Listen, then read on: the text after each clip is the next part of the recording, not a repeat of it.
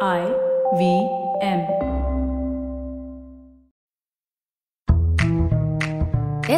Life Insurance வழங்கும் ஒரு chip ஃபைனான்ஸுக்கு வரவேற்கிறோம். SBI Life Insurance உங்களுக்காக, உங்களது அன்புக்குரியவர்களுக்காக. இன்ஃப்ளேஷன், அதாவது அதிகரிப்பு அப்படிங்கிறது விலை உயர்வு மட்டும் இல்ல. இன்ஃப்ளேஷன் அப்படிங்கிறது லைஃப் ஸ்டைல் இன்ஃப்ளேஷன், அதாவது வாழ்க்கை முறை வளர்ச்சின்னு நாம புரிஞ்சுக்கிட்டோம். இன்னைக்கு நாம IRRR சீரிஸோட 2வது உறுப்பான R, அதாவது ரிஸ்க பத்தி தான் பாக்க போறோம்.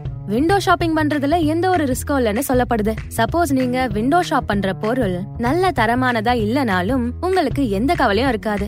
ஏன்னா நீங்க அதுக்கு எதுவுமே செலவு பண்ணிருக்க மாட்டீங்க, இல்லையா?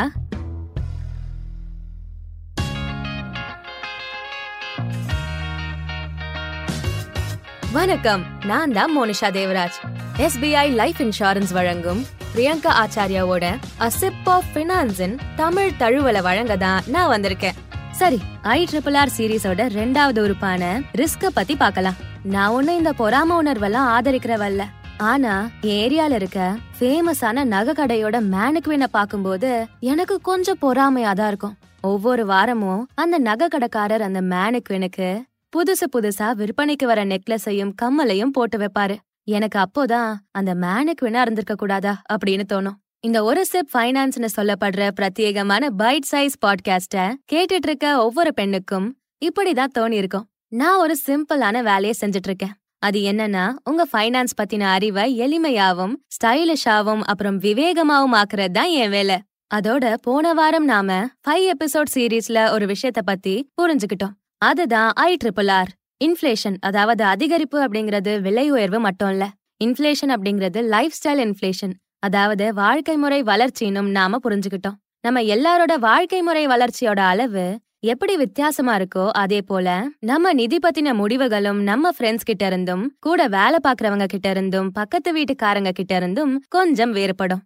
இன்னைக்கு நாம IRRR சீரீஸோட 2வது உறுப்பான ரிஸ்க பத்தி தான் பேச போறோம். விண்டோ ஷாப்பிங் பண்றதுல எந்த ஒரு ரிஸ்கும் இல்லன்னு சொல்லப்படுது.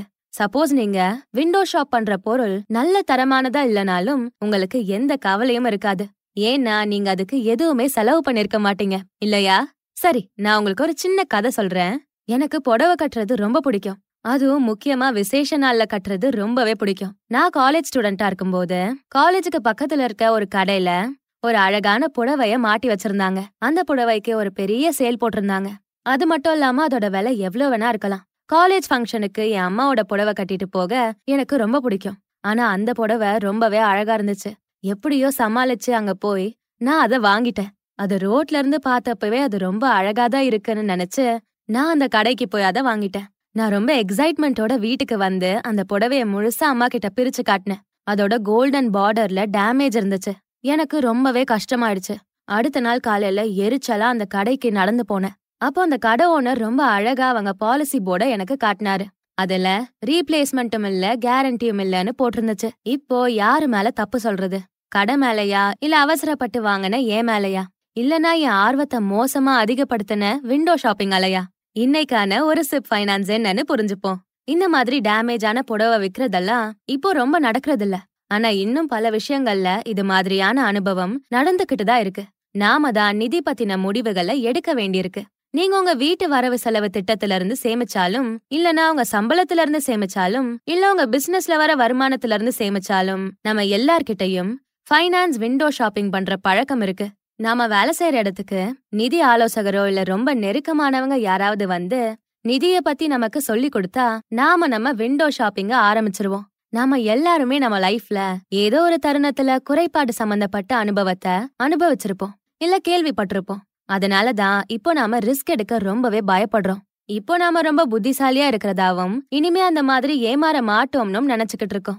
அது மட்டும் இல்லாம நிதின்னு வரும்போது நமக்கு எவ்வளவு பணம் கிடைக்கும்னே தெரியாம ரிஸ்கான கருவிகளான விண்டோ ஷாப்பிங்க கடந்து வரும்போது ரிஸ்க்ல இருந்து தப்பிச்சு புத்திசாலித்தனமா ஓடுறதெல்லாம் நமக்கு சாதகமா இருக்காது.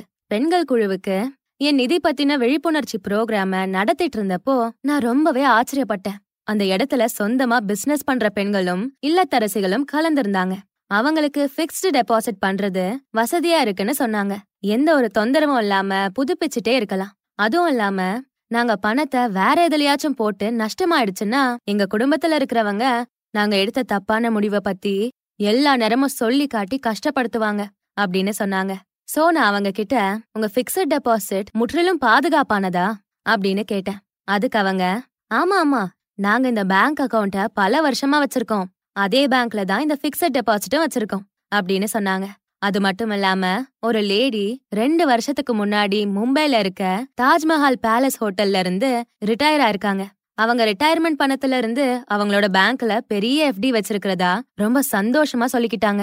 அப்போ நான் அவங்க கிட்ட, நான் உங்களை கஷ்டப்படுத்த இதை சொல்லல, ப்ளீஸ் தப்பா எடுத்துக்காதீங்க, ஆனா ஒருவேளை பேங்க்குக்கு ஏதாச்சும் பிரச்சனை வந்து தற்காலிகமாவோ இல்ல நிரந்தரமாவோ மூடப்பட்டா அதுக்கப்புறம் ஆர்பிஐ கைட்லைன்ஸ் படி உங்க எஃப்டியோட முழு பணம் உங்களுக்கு கிடைக்காது. எஃப்டில வெறும் 5 லட்சம் வரைக்கும் தான் பணம் பாதுகாப்பா இருக்கும் அப்படின்னு சொன்னேன். அதுக்கப்புறம் அவங்க கொடுத்த ரியாக்ஷன் எனக்கு இன்னும் ஞாபகம் இருக்கு. படத்துல வர மாதிரி பேங்க் ஹோர்டிங்ஸ், அதாவது வங்கி பணத்தோட எண்ணிக்கை எல்லாம் குறையிற மாதிரி அவங்க கற்பனை பண்ணி பார்த்து பயந்து போயிட்டாங்க. அப்போதான் ரிஸ்க் அப்படிங்கிற கான்செப்ட பத்தி எக்ஸ்பிளைன் பண்றதுக்கான சரியான நேரம். நம்மள பொறுத்தவரை சிம்பிள் ரூல் என்னன்னா, நம்ம முதலீடு காலத்தோட முடிவுல நமக்கு எவ்வளவு பணம் வரும்னு தெரிஞ்சிருந்தா அதுல எந்த ரிஸ்க்கும் இல்ல. ஆனா நமக்கு தெரியலனா அதுல ரிஸ்க் இருக்கு. இது காயினோட ஒரு பக்கம் மட்டும்தான். ரிஸ்க பத்தி கொஞ்சம் நல்லா புரிஞ்சுப்போம். பணம் நம்ம சொந்த ஹேண்ட்பேக்ஸ்ல இருந்தா கூட அது சேஃப் இல்லதான். திருடு போறதுக்கான ஆபத்தோ இல்ல நாமளே ஹேண்ட்பேக ஆட்டோலயோ மறந்து விட்டுட்டு வர மாதிரியான ஆபத்தும் இருக்கு. பணம் நம்மளை விட்டு விலகி இருந்தா நம்மளால ரிஸ்க்ல, அதாவது ஆபத்துல இருந்து தப்பிச்சிட முடியாது. நாம அதை சரியா ஒதுக்கி வைக்கணும். நம்ம பினான்சியல் மார்க்கெட்ஸான குரு அண்ட் ஐகான் வாரன் பஃபெட் சொல்ற மாதிரி எல்லா முட்டையும் ஒரே கூடையில வைக்காதீங்க. பேசிக்கா சொல்லணும்னா இப்படி சொல்லலாம், நீங்க பணத்தை தனித்தனி கூடையில பிரிச்சு வச்சுக்கோங்க, ஆனா அது ரொம்ப நெரிசலா ஆகாம பாத்துக்கோங்க. நான் உங்களை டின்னருக்கு இன்வைட் பண்ணிருக்கும் போது ஒரு பாத்திரத்துல மட்டும்தான் சாப்பாடு செய்ய போறேன்னு முடிவு பண்ணேன்னா அது ரொம்பவே ரிஸ்கான விஷயம்.